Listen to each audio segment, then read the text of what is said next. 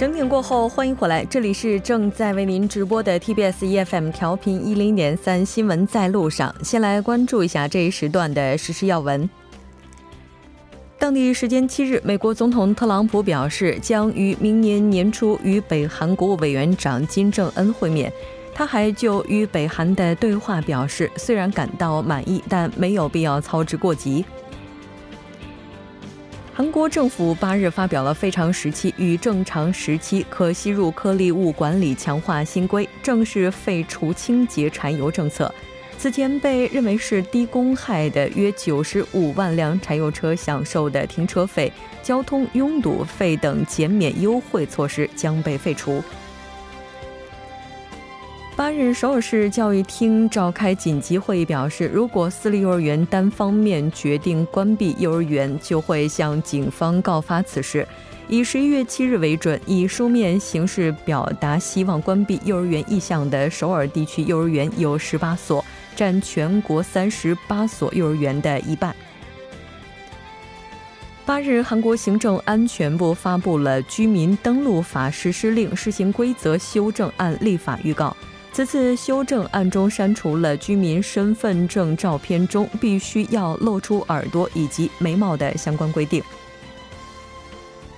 好的，以上就是今天这一时段的时事要闻。 接下来的1个小时将为您带来今天的科技新视野、 新闻放大镜 以及中国实时热搜。 广告过后马上回来。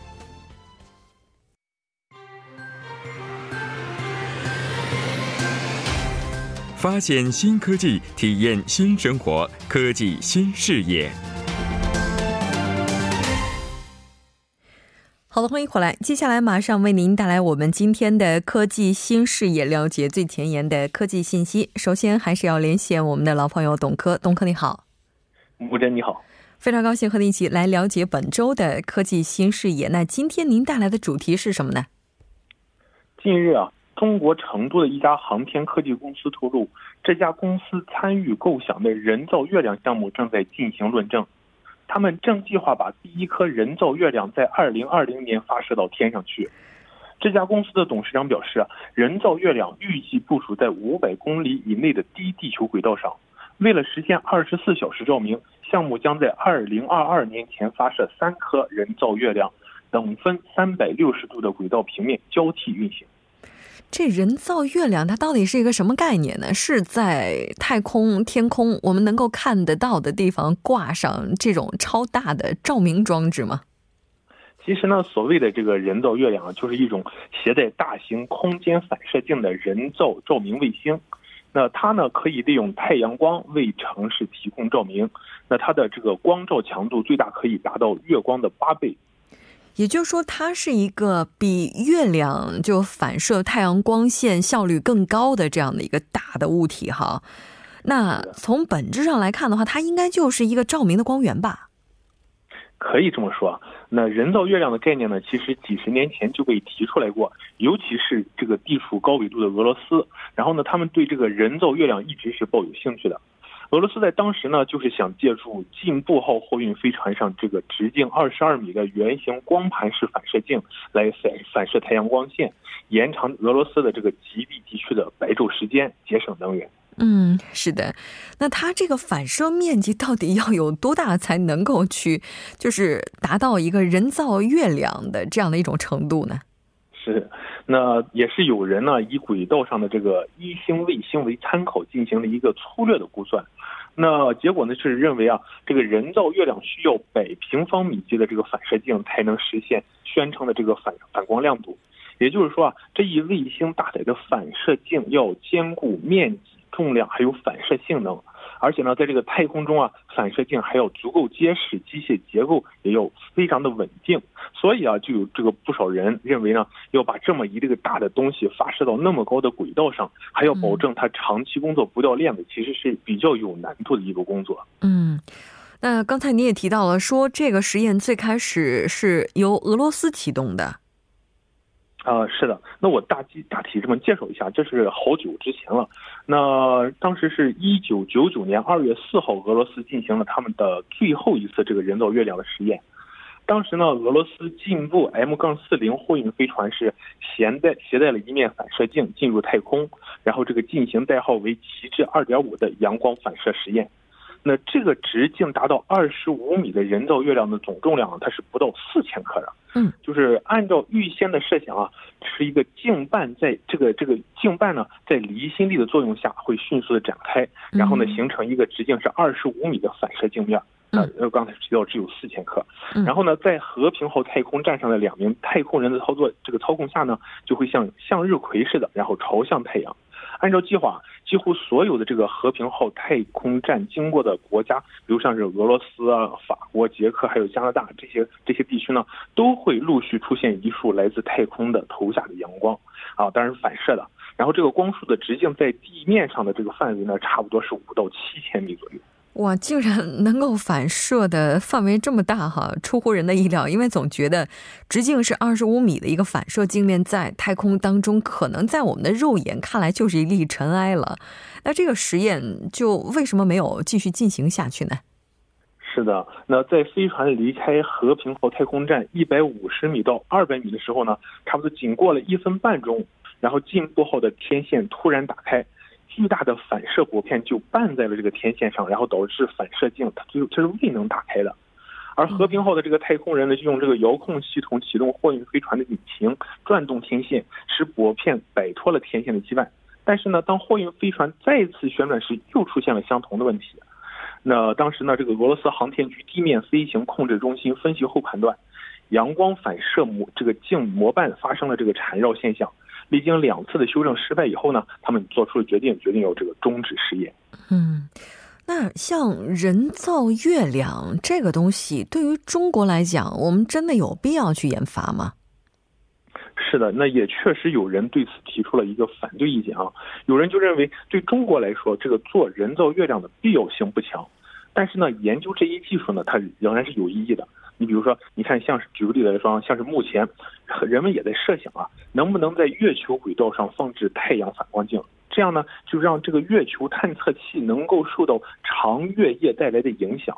啊，也考虑在火星轨道放置反光镜，然后为火星加热，改造火星，以实现这个宜居。所以啊，这个人造月亮技术呢，虽然就说不管对这个技术对于中国来说必不必要，然后呢，这个人造月亮的技术呢，在这个太空探索和其他领域是这个发挥作用的，所以呢，很多人还是需要掌握这么一种技术。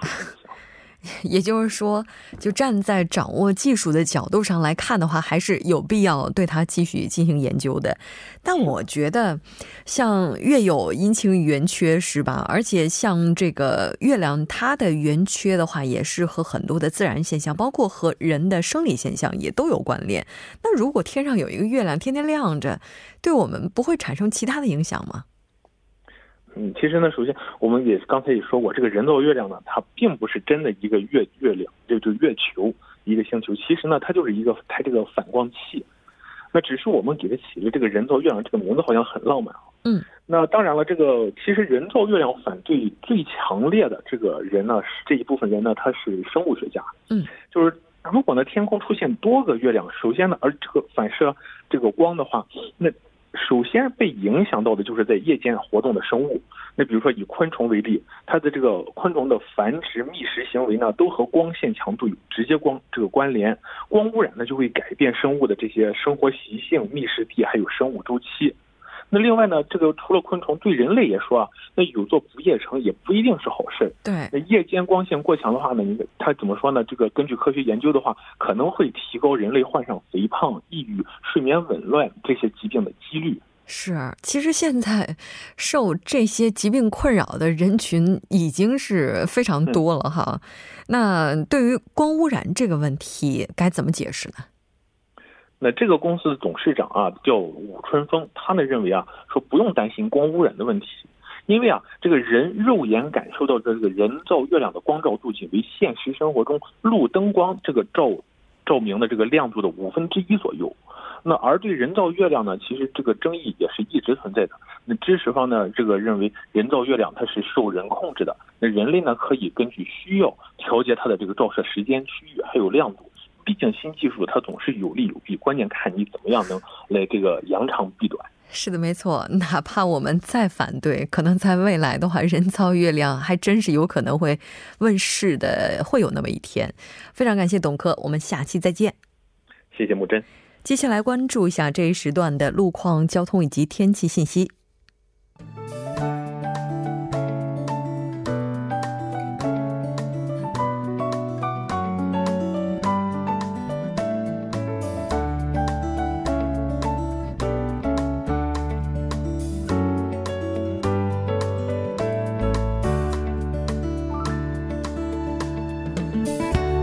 晚间的7点12分， 这里依然是由楚源为大家带来的道路和天气信息。 让我们继续来关注一下这一时段的路况信息。 在首尔外部循环高速公路板桥至日山方向， 水源隧道附近的23车道上面， 不久之前发生了和私家车有关的追尾事故， 目前相关人员正在积极的处理当中， 受此影响，后续约2公里的路段道路拥堵。 向东方向长水金之口附近的1车道上面， 不久之前是发生了一起交通追尾事故， 目前事故正在处理当中， 受此影响，后续约1公里的路段出现了交通停滞。 接下来是在京釜高速公路釜山至首尔方向， 安城休息站附近的1、2车道上面， 之前发生的交通追尾事故 目前已经得到了妥善的处理， 事故恢复正常， 那您可以放心通行。 向东方向南沙停车场附近的5车道上面， 目前是有一辆私家车发生了故障， 受此影响，后续路段拥堵情况较为严重。 下一则路况来自于三一大路退西路2街至南山1号隧道的3车道上面， 目前该路段正在进行设15清洁作业， 该路段路况复杂， 还请各位车主朋友们参考以上信息，注意减速慢行，小心驾驶。 好的，让我们来关注一下天气。 今天截止到晚间， 部分地区将会有每小时20毫米左右的较强降雨， 南部地区的凌晨和中部地区的早间降雨将会一直持续。 低气压的影响过后， 明天下午开始， 由于受到高气压的影响， 全国各地天气以多云为主。 来关注一下首尔市未来24小时的天气情况。 今天晚间至明天凌晨， 阴有阵雨， 最低气温9度； 明天白天， 局部多云， 最高气温16度。 好的，以上就是这一时段的道路和天气信息， 我们稍后再见。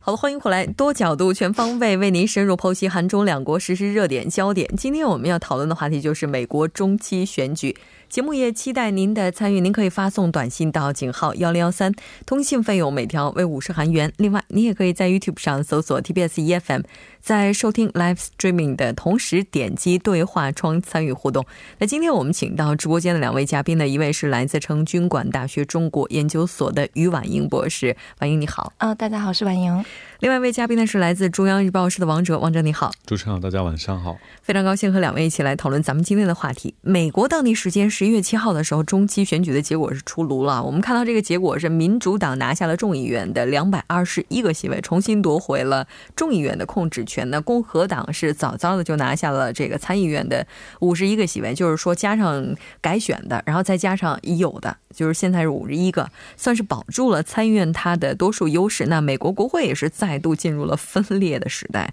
那这也意味着民主党它可能会凭借众议院的多数党地位， 对特朗普的一些内政啊等等各个方面进行更多的牵制。 那接下来的话，中美包括韩美之间可能会出现怎样的变化， 咱们今天也来讨论一下。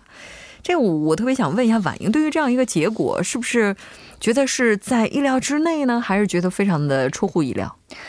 其实这个跟我预期的结果是差不多。 其实很简单的说， 这一次的这个结果， 也就是这个民主党呢， 它掌控了这个众议院。 那这个共和党呢 的这个结果呢， 就是它加强了对这个参议院多数席位的这个掌控。 那我们一般说这个中期选举呢， 是对美国现任总统的一次这个期中考试。 那其实这一次考试的结果， 我觉得还算是可以， 因为大家也都知道， 这个一直以来这个特朗普他 的这个一些言论也好， 他的一些政策 都相对来说比较极端。 那就是在这样的情况下， 他居然能保住这个参议院， 就其中保持这个上院， 这个已经是非常好的成绩了。 对， 其实像美国的中期选举， 它其实这个时间点卡的 就是刚好是在美国总统上任2年这样一个时间点。我觉得还是挺有必要了解一下，到底它为什么叫中期选举。对，其实这个就是必然的，因为美国的制度就这样规定啊。因为美国总统是每4年选一次，那这个国会呢，其实就相当于2年选一次，这样总会有一轮是不选总统选国会的时候，所以这个呢就叫做中期选举。那中期选举呢，一般都在当期的这个11月的第一个周二。那所以今年的也就是刚刚过去的11月6号进行了选举。那中期选举其实非常重要的一点是哈，我们都知道这个民主国家投票的时候，很多人会把选票或者这个选情作为评价现在政府的一个成绩单和晴雨表。那中期选举呢，也就相当于评价这一任政府，就目前的特朗普政府的一个成绩表。那刚刚像主持人也提到过哈，就是说这次选举结果可能大家都在意料之内，对，包括很多媒体预测都非常准确。然后我还看今天有一个国内媒体写了一篇文章的标题比较有意思，说特朗普呢现在是痛并快乐着。对。所以我觉得这个其实也蛮恰当的一个评语，因为我之前也听到有这样的一个报道啊，就是说在历史上美国总统中期选举赢的概率是非常低的，就大部分都是输的，所以特朗普这次应该说没有输的特别特别惨，只是输了一个众议员哈。那说到这个参议员众议院哈，在美剧当中是经常看到的，就是他的话，这个两院在美国政治体系当中他到底承担怎样的角色呢？那我们现在说这个参议院和众议院，那我们平时可能听到的比较多的可能还有这个上院和下院。那这个上院和下院就是这个参议院和众议院呢，它就组成了这个美国的国会。那它这个两院的这个议员也都是通过这个选民的直接选举然后产生的。那我们可以说这个参议院它主要负责的是这个监督和批准总统签署的各项条约呀，还有这个批准总统就这个联邦政府就进行的一些候选人的一些提名啊，还有这些人事任免。那众议院他的这个职责我们也不容小觑，那他主要是对这个批准这个税收一些的这种相关政策的这个法案。那也就是说这个众议院只有众议院呢，他可以批准这种关于税收这种政策的一些法案，就是和内政的联系是更紧密的。对，而且他还有一个特别重要的职能，就是他可以弹劾总统。哦，是，对，众议院弹劾。对对对，所以说我们可以就是想象，就是这个民主党很有可能集结这个力量，然后在这个剩下的时间，然后去弹劾这个特朗普，这就热闹了。400多号人呢，大家要是团结起来，对，弹劾一个总统，这也是够他吃这个吃不消的了。那特朗普他所在的共和党是输了众议院，那民主党是时隔8年重新夺回了众议院的控制权。哎，这个本身意味着什么呢？有什么意义吗？对，其实刚刚说的就是这，首先呢，说大家都说这是代表着美国民众对于特朗普一些不满的宣泄的出口哈，所以说要把这个票重新投给这边，投给他的反对党，也就是民主党。但是呢，本身这民主党回来之后，众议院像刚刚我们于博士也提到了，有非常重要的预算提交，还有弹劾总统的作用。那它其实还有一项呢，它也是立法机构嘛，也就是它所有的法律都是由它这边来提出。之前特朗普在推一些政策的时候，因为在众议院也是他们天下，所以很多时候他就非常顺利的可以让一些法案付诸实施。那相信现在如果众议院被民主党重新夺回，特朗普想要推这个法案的时候呢，就没有那么容易了。但美国这监督体系也非常有意思哈，这是不是就代表着众议院可以立法来约束总统？也不是，因为众议院你签的这个立的这些法案最终还是要有总统来签，总统呢他也具有否决权，所以这样其实又重新形成了一个互相牵制的一个局面哈。但不管怎么说，特朗普相信接下来他的日子可能没有之前过得那么好，但也不会太糟反。因为不管怎么样，他还是留住了他的参议院，是吧？然后虽然说这个众议院输掉了，但是我们看到这个席位的差距的数字也不是特别特别的悬殊哈。尽管如此，那特朗普在自己的社交网站上也是这个庆祝共和党的大胜利。就他所谓的这个大胜利，到底指的是什么呢？其实他所谓的这个大胜利，我觉得还有一些，因为他就是如果只是说胜利的话还好，但是他一说大胜利，我觉得稍微有一点点这种精神胜利法的这种嫌疑啊。但是他确实是，就是如果是按照他的说法的话，那他的这个大胜利，所谓的大胜利呢，就是保住了这个参议院。是他的这次巨大的胜利。然后刚才那个主持人也讲过啊，说就是从这个34年，就是1934年到现在，基本上这个中期选举，这个总统就是他的这个政党都输的，基本上都输了。那最多的一次输了80几个席位，所以说这就是平均也输掉20几个，将近30个席位。那这一次其实成绩还算是可以的，就是保持的比还算是就是这个中间的这个水平，就对他来讲。是很大的胜利了。对，因为上一次是在2016年吧，那个时候民主党他的这个他输掉了60几个席位。那其实跟这个民主党的这个相比的话，那他这个成绩还算是不错的。而且如果是选民真的对这个特朗普就是有非常大的这个不满的话，那可能会掀起一次这种蓝色的小高潮，就是这个对民主党的这种支持可能会更盛一些。但是这个其实还算是可以。我觉得这个咱们评价一个不管日常生活还是选举的时候啊，你除了要看它绝对的结果，你还得看一下预期。就比如说我们考试，你说本来我觉得我能考100分，结果考了99分，那其实觉得已经考得挺差了。但是本来我觉得连及格线都过不了，结果我考了61分，这反而就说明我考得很好，是巨大的胜利。可能我对他的预期也比较低一点。对，其实这次为什么这么说呢？因为很多人觉得啊，因为特朗普一系列的政策，对，他很极端嘛，对，很极端的政策可能会导致很多不满，所以就有了这种刚刚我们于博士提的蓝色浪潮的说法，包括很多最近咱们说大豆，经常提大豆嘛，很多大豆农产区的这个农民也都说预测说可能会反水，就可能会不再支持特朗普，结果这次出来发现呢，反而他们还是投给了特朗普。所以说这可能让很多媒体大跌眼镜，也让很多人期待的这个蓝色浪潮呢，它不仅没有在这个众议院出现，也没有在参议院出现。有人说众议院你不是赢了吗？但其实众议院赢的这些席位啊，其实刚刚于博士也介绍并不算多。那参议院呢，如果说你要蓝色浪潮的话，按正理其实这次我们说参议院本身特朗普的这个共和党是占优势，因为参议院并不是全部重选，它是重选其中的部分席位，但这部分席位当中30多个席位，对，部分席位当中呢，他们只占的少数，也就是他们的想赢很容易，只要稍微不丢的太多就是赢。结果呢，这次反而你说蓝色浪潮如果真的要有的话，那参议院应该也有表现，但目前来看的话也没有什么太大的这种蓝色浪潮出现。反倒是这个参议院呢，就是共和党加强了他的这个控制权。对。哎，我还在想，虽然说这结果已经出来了，但是不妨碍我们做一个假设啊，就是如果真的特朗普也输掉了参议院的话，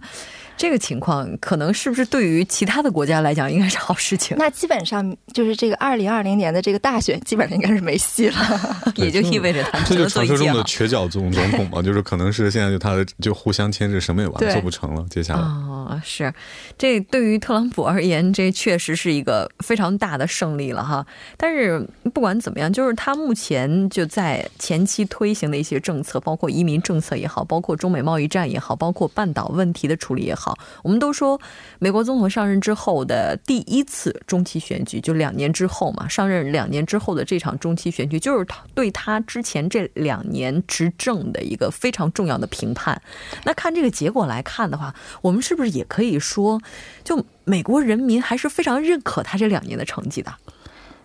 ？2期都沉默了。其实可以说是就是一部分人，就是我们只能说是这个是局部的反对，就是局部来说对他的一些反对。如果从这个投票结果来看的话，有的一些投票比如说降低了，比如说之前他在女性的投票有41%的人就女性投给他，但是现在就是通过这个调查呢，发现女性少了10%左右。那就是说一些局部会有一些变化，但是支持他的人我觉得还是有很多。这个你不能说他有人支持就是什么，其实我觉得这个时候就要再回过头来看绝对值，就看他支持，其实他最终还是输掉了很多这个席位。当然你可以说这是每个中期选举都会有，但也代表着这些席位就是说明民众对于他政策不满的地方。其实反过来，如果说民众对他很满意的话，那是不是应该他在众议院应该大赢，那才叫很满意？所以说众议院输了本身就代表民众不满意，只不过呢说是没有不满意到太大的程度，只能说是原来本来就支持特朗普的阵营暂时觉得他做的还 OK，所以呢就先维持这样的一个基本局面下去。我觉得目前可能是这样一个解读会比较好一点。所以你看他中期选举的时候打的中美贸易战这张牌就刚一结束哈，然后这不又开始了吗？应该看到这条报道了吧？两位今天对有的，像这个铝是那个铝合金制裁什么，对，铝合金还有这个一些金属，还有一些是钢铁啊什么的都会有。而且我看到今天他在接受美国媒体访问的时候还洋洋自得的说中国已经放弃了他们的制造2025中国制造，说我觉得这是最大的威胁，说明他们2025年想要超过我们做老大，结果现在他告诉我放弃了，说明他追不过我们了。今天他有这么一段发言啊。这也是说明他目前还是沉浸在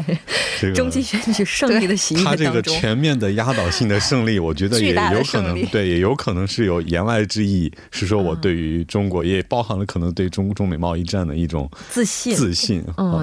之自信。对对对，然后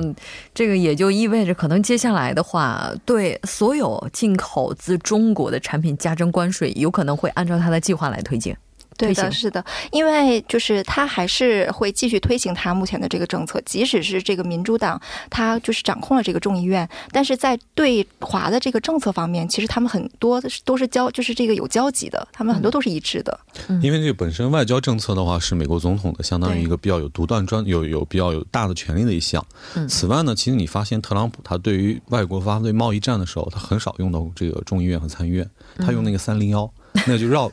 开这些东西了，你知道吧？就不需要经过这边批准。